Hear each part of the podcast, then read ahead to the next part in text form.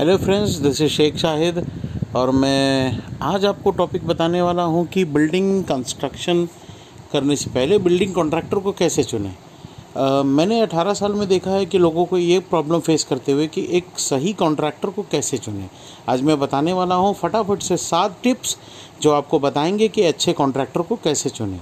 Number one सबसे पहले जो चीज़ आपको देखनी चाहिए कॉन्ट्रैक्टर के अंदर में, वो ये देखनी चाहिए कि वो कॉन्ट्रैक्टर या तो इंजीनियर हो या तो उसके पास एक सिविल इंजीनियर हो जो कम से कम पाँच साल का एक्सपीरियंस रखता हो।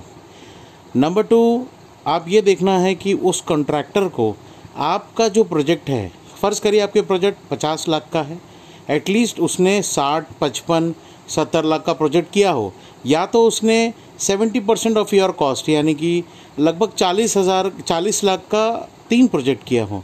इससे यह होता है दोस्तों कि उसका एक्सपीरियंस उस अमाउंट में हो जाता है। पॉइंट नंबर थ्री कॉन्ट्रैक्टर का रजिस्ट्रेशन बहुत इंपॉर्टेंट है। वो कॉन्ट्रैक्टर का जीएसटी हो, उसका करंट अकाउंट हो, और उसका आधार भी आप चेक कर लें। नंबर फोर नंबर फोर जो सबसे इम्पोर्टेंट पॉइंट आपको देखना है कि कॉन्ट्रैक्टर इस लायक है कि नहीं, वो आपका कंस्ट्रक्शन कर सकता है कि नहीं? यानी उसके पास शटरिंग है कि नहीं? सही टूल्स हैं कि नहीं? लेबर्स है कि नहीं? कि वो सिर्फ़ आपको कुछ चंद लोगों को जमा करके आपकी कंस्ट्रक्शन करने आ रहा है। You have to check this out number पाँच जो आपको एक इंपॉर्टेंट चीज़ ये देखना है कि कॉन्ट्रैक्टर को एक बिल्डिंग ड्राइंग पढ़ने आता है कि नहीं और उसे टेक्निकल डेटास कितने बार आ, आ, कितना पता है। नंबर छः जो आपको देखना है किसी कॉन्ट्रैक्टर के बारे में वो लोकल हो।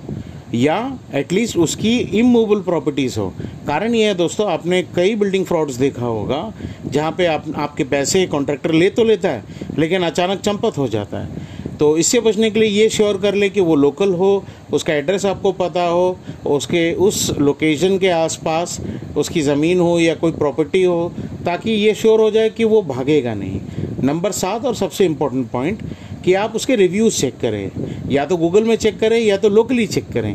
उसने पहले जिस जिसके साथ उसने घर बनाया, जिसका घर उसने बनाया, वो उसके बारे में क्या कहते हैं? कि वो फ्रॉड है, या स्लो है, या नॉन टेक्निकल है, या ज़िद्दी है? तो कॉन्ट्रैक्टर के बारे में जानिए। तो दोस्तों, अगर आपको ये मेरा छोटा सा पॉडकास्ट अगर अच्छा लगा है तो प्लीज़ लाइक करें।